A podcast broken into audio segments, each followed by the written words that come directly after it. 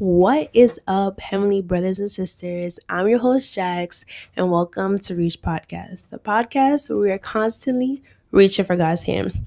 So, have you ever been in a situation where you are like, How did I end up here? How's this happening to me? You was my man's, you was my friend. You betrayed me. Like, I didn't even know. Like, how'd you do that? You was like a ninja. Well, that's what happens when we just chat and we don't move in silence. And the thing is, this world conditions us to chat, to express ourselves, to talk about things, to get to a point of feeling comfortable so we could just talk about our lives. But not in every situation that's ideal. That's not the right thing to do even though the world says otherwise. So previously we was talking about pain is pretty. And we were talking about the story of Job.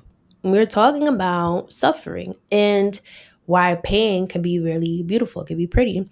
Because in those moments of suffering, of confusion, where we don't know what to do, where to go, God comes through and give us clarification and he gives us understanding and he lets us know like wow, God, like you are really just. Like the stuff that you do makes sense. Even though for us it may not make sense, but eventually God's like, look, and we're like, oh, okay, yeah, that makes sense. And that's why Job was like, in the bad times, I'm gonna praise you. In the good times, I'm gonna praise you. Not for the things you do, but for who you are. This week, we are going to be talking about moving in silence. And we're gonna focus on Samson. Now, Samson is known to be the strongest character in the Bible.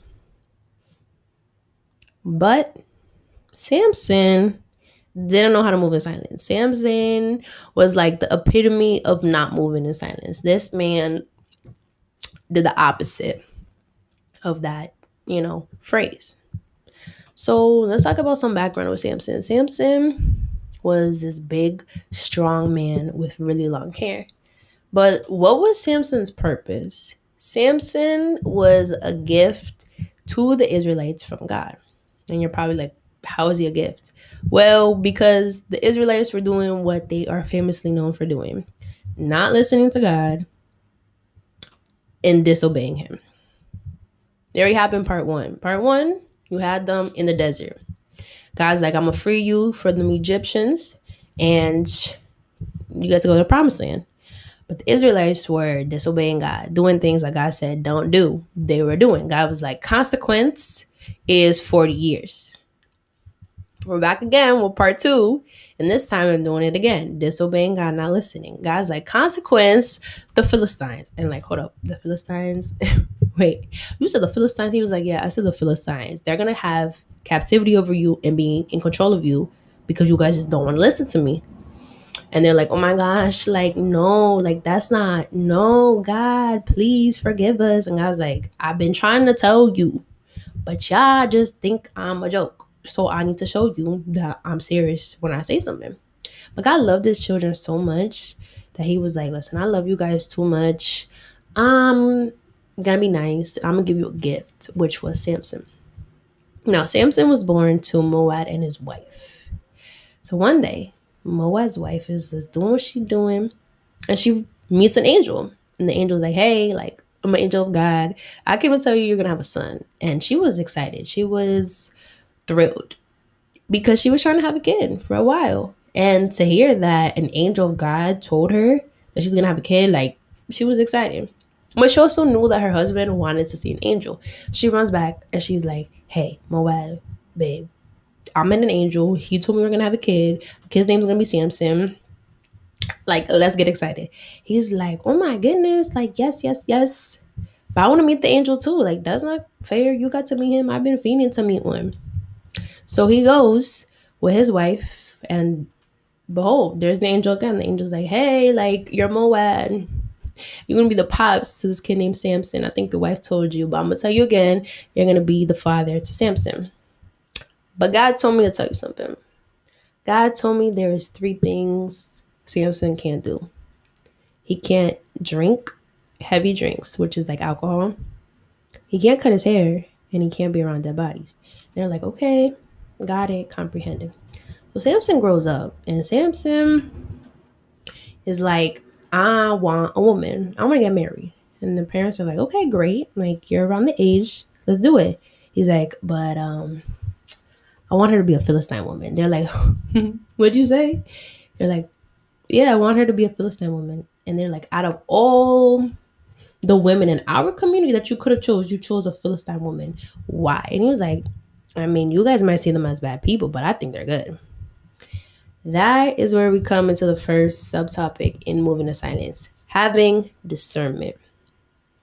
We must not rely on our own understanding. And the Bible talks about that too. It talks about in Proverbs 2:12 where it says we must seek for wisdom and wisdom alone because wisdom is a key factor into helping our discernment. See, because when we don't have wisdom, we don't ask God to give us discernment, we can't like figure out what could be actually good and what could actually be bad, or what could be disguised as good but be bad, right? Samson's like, yeah, like I think that's the good choice. Let's go Philistine woman. And his parents are like, okay, I guess like that's what you want to do. You're a kid, I guess. So they go on to the Philistine territory of this of his first so-called wife. And on his way there, he sees a lion, and the lion comes up to him and he breaks open the lion with his bare hands. Now, if you know Samson, and it's a famous name, like he's a famous character, you know that scene where he rips open the lion in half with his bare hands is very famous. Like that's one of the things he's known for. So that happens, and he goes about, goes about his time. Comes back, he sees a lion right there, and he sees honey in the lion. He's like, um, I mean, honey's good. Let me just eat some up. And he just scoops it all out.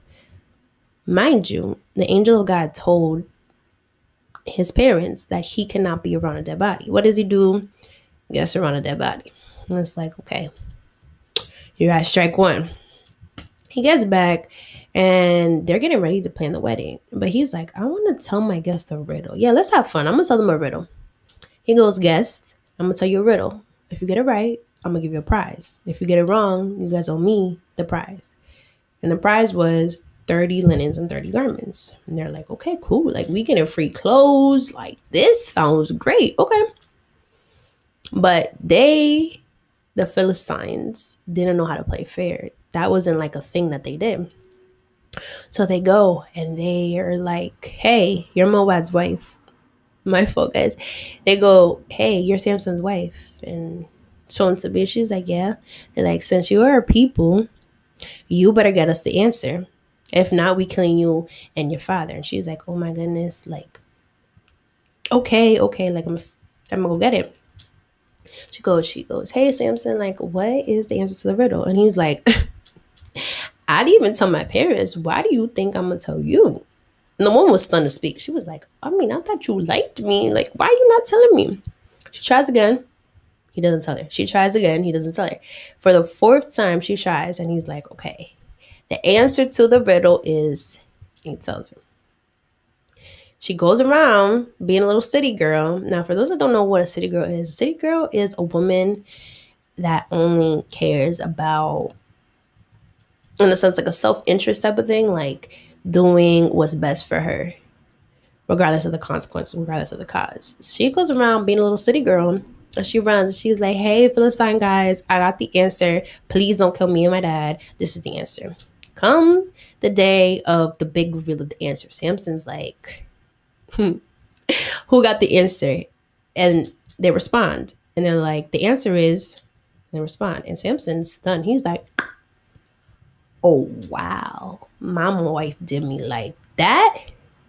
All right. And we're not even married yet. Soon to be. All right.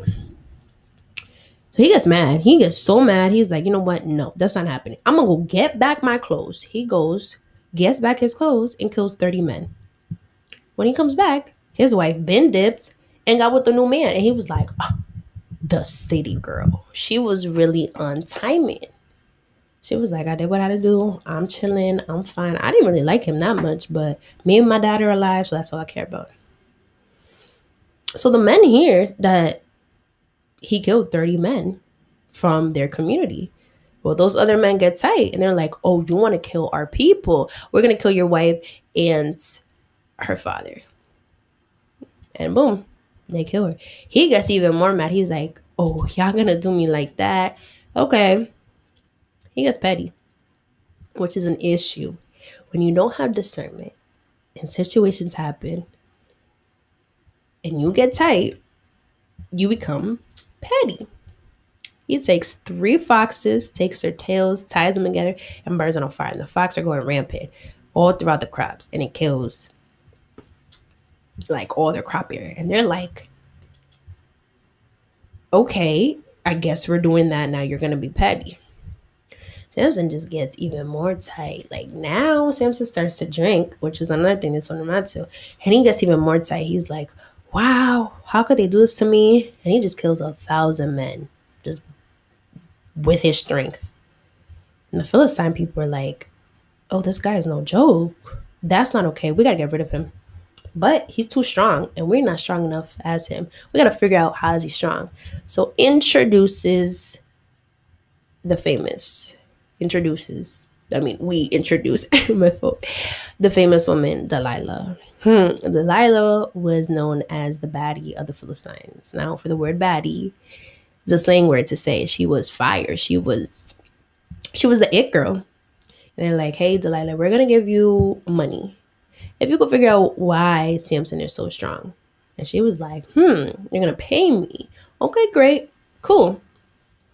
I'll get it for you." So Samson sees Delilah and like he falls in love with her. He was like, wow, like my first wife did me grimy, but she's dead. So, but oh, Delilah, she pretty like, let me try again with the Philistine woman. Again, error, lacking of discernment, lacking of wisdom. He already saw that the first time he messed with the Philistine person, it went bad. Now he's going again for it. Like, so he sees Delilah. Delilah's like, hey, like, you're mad strong. You're mad attractive. But I want to know, like, why are you so strong? How are you so strong? And he jokes around with her because he was a jokester. Like, he liked making jokes, making riddles. He goes, okay, so the reason why I'm strong is if you tie like seven fresh bowstrings around my body, I won't be able to break free. Like that's that's one of my weaknesses. Like that's what will restrict me. So Delilah's like, oh really? Okay, cool, cool. And she goes to the Philistine people and she's like, okay, he's strong, and the only way to restrict him is if you tie him with fresh bowstrings. So while he's sleeping, they sneak in, they tie him, and she wakes him up. And she's like, hey, Samson, the Philistine people are coming. And he breaks free. And she's like, and the Philistine men are like, but didn't he tell you? She was like, that's what I thought she goes again. She was like, Why'd you do me like that? I thought that was the real reason. He was like, No, it's not. But let me tell you what the real, real reason is. If you put my hair in one, to one of those fabric machines, trust me, it, like I won't be able to break free. And that's my real weakness. That's my real weakness. And she's like, Are you sure? And he's like, Yeah, yeah, yeah. So while he's sleeping, the Philistine man come again and put his hair through one of those like fabric machines, like those really old ones in the day. They're made out of wood. And they do that. All of a sudden, she goes, Hey, Samson, the Philistine people are coming. He wakes up, breaks free. And again, they're like, Okay, at this point, he's just lying to you. So you better figure it out. And she's like, Samson, why are you doing me like this? I thought you loved me. I thought you liked me. I thought you wanted to be with me. Why don't you trust me? Tell me the truth. And he like starts feeling bad because he actually does have feelings for Delilah. Like she's pretty, like she has characteristics, I guess, that he liked. His parents didn't understand it. Again, because they're Philistine people. But he was father for her. So he was like, okay, okay, I guess. I'm gonna tell you the truth.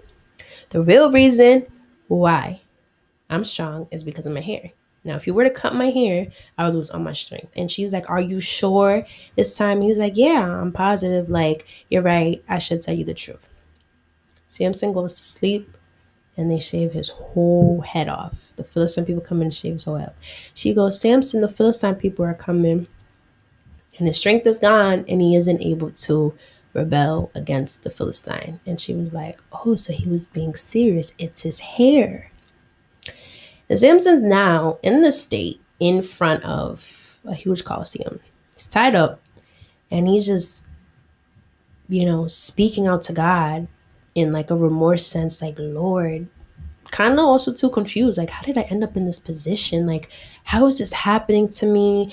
Like, all these questions. And he's like, but God, if this is like my final destiny, like if this is how it's gonna be, I ask that your strength come before me and be like unleashed and that this whole coliseum collapse. And that's exactly what happened. So that when we look at this story, we're like, okay, what can we learn from this? How does that involve moving in silence? I told you that the first thing in moving in silence is you gotta have discernment. You gotta ask God for discernment. The second thing is you have to have wisdom and understanding. And God tells us, do not lack on your wisdom and understanding, for you alone don't have like enough understanding. That's why God's like, let me help you. I know best. I made you. But there's times where we're like, no, no, no, God, like I know best. I'm smart enough. I got enough wisdom. I've been through enough experience. I got to figure it out. And God's like, just let me do it for you. Like I made you. And that's why it says, um, you know, in Proverbs, it talks a lot about wisdom. I recommend reading Proverbs 212 and 219 because in 219 it says, wisdom and understanding be in your sight. Have wisdom and understanding in your sight, meaning like have wisdom and understanding close to you because that will prevent you from situations. So the second thing when moving a silence is you gotta have wisdom, you gotta have understanding. But the third thing is you can't be going around sharing things that God has done with you. And that's very important because when you go out sharing things about you, you do not know who has your best interest. And for the majority of the part, many people don't like you. Many people have bad intentions towards you. And even Christian people, people think like, "Oh, but they're Christian, they can't." No just because you are on Team Jesus doesn't prevent you from having certain bad habits. Differences with the world and being on Team Jesus is that when you become a Christian and you have these bad habits over time when you you know open yourself up god helps you get through it with the world they don't seek that the thing is though man is wicked that's why god says in the bible do not trust man for they will deceive you. Men will deceive you. People will deceive you. You might think somebody's your best friend. You might think somebody has your best interest at heart, but really it's a self gain. It's a self camaraderie. Like it's for me, for me and mine. And if I gotta hurt you to get what I gotta get, I'm gonna do it. Cause that's just how the world works. So Samson in those last seconds of life, that's where you come to see like that's where he figures out and realizes like, wow, okay yeah like people aren't good people are wicked and it's true people are very wicked people and that's why when I say like move with silence is so key for our generation right now, for this world right now, is because there's so much madness happening, so much evil. And there's yet more to come as we get closer to Jesus returning, more madness is gonna unleashed. But you have to ask God first for discernment. Be like, Lord, help me figure out who I should be around? Who's to help me get closer to you and who's to push me away? Have to have understanding. You have to be like, Lord, give me wisdom, give me understanding to know how to figure out these situations so I do not keep reoccurring these problems and I do not keep putting myself into these situations that I could prevent. And third, you got to learn how to be quiet when God gives you a blessing, when God gives you a gift. The only time that you share it is when God's like, okay, so and so share testimony. Okay, so and so share your gift. But if God didn't tell you share your gift, don't go around being like, hey, I got this, and that. Because again, you don't know who is for you, who is against you. Only God knows that. And we tend to think, like I said, I know best. No, actually, you're dirty. You're bad. You're ba- you're good. Mm-hmm, you're good. And that one time we were like, yeah, you're the good one. That could actually be the person that's gonna do us the worst. So, what is the whole meaning of moving in silence? The whole meaning of moving in silence is just being selfie, like being quiet, being like a ninja. Like you're not gonna see me coming when stuff happens. And that's the best thing. That is the best thing because it prevents you from so many things. If Samson knew how to be quiet, if Samson knew not to be petty and not to get overly mad and, you know, think before he speak and really process the things that God told him. I mean, told his parents. If he really processed the things that God told his parents and his parents told him, he could have prevented all this. He could have really found out like people aren't good, people are wicked. But it wasn't until the last second where he was like, oh wow, people are really bad. And another thing, we live in a generation, like I say, that have city girls, city boys, people that are only interested in their personal gains, people that only care about, in a sense, themselves. Don't surround yourselves with city girls and city boys if you are a girl and you know you're attracted to a guy. Ask God for discernment because city girls and city boys will only leave you in situations of heartbreak and calamity. And you're like, how the heck did I get here? We need to be surrounded by Proverbs 31 type of women. People like Delilah, people like Mary Magdalene, people like Esther. We got to be surrounded by men like David that go after God's own heart. When you surround yourself with people like that, that's where you prevent yourself from a lot of situations. Now, nevertheless, I'm not going to say, okay, like get yourself some church friends because that's a better step up. Now, also, too, in a church, there are people that are coming broken and they're getting fixed with. That doesn't mean that they're going to be super saint people and that, oh, well, I have a church friend, they're never going to do me wrong. No, because at the end of the day, they are people. But when you surround yourself with people that are really trying to go after God's heart and really trying to be a better version of themselves and not trying to seek self gain, that's when you know, you can prevent yourself from bad stuff happening. So that was today's episode talking about moving to silence. Next episode, episode four, we are going to be talking about you are the scammer. You, yeah, you. You're probably like me, like how the heck am I a scammer? Like I don't scam, I don't steal, and it's like, well, you might think that, but you are the scammer. But not in the same way that the world says you are the scammer. But that will be episode four to come find out, like, how am I the scammer? So tune in again every Wednesday at 10 30 a.m.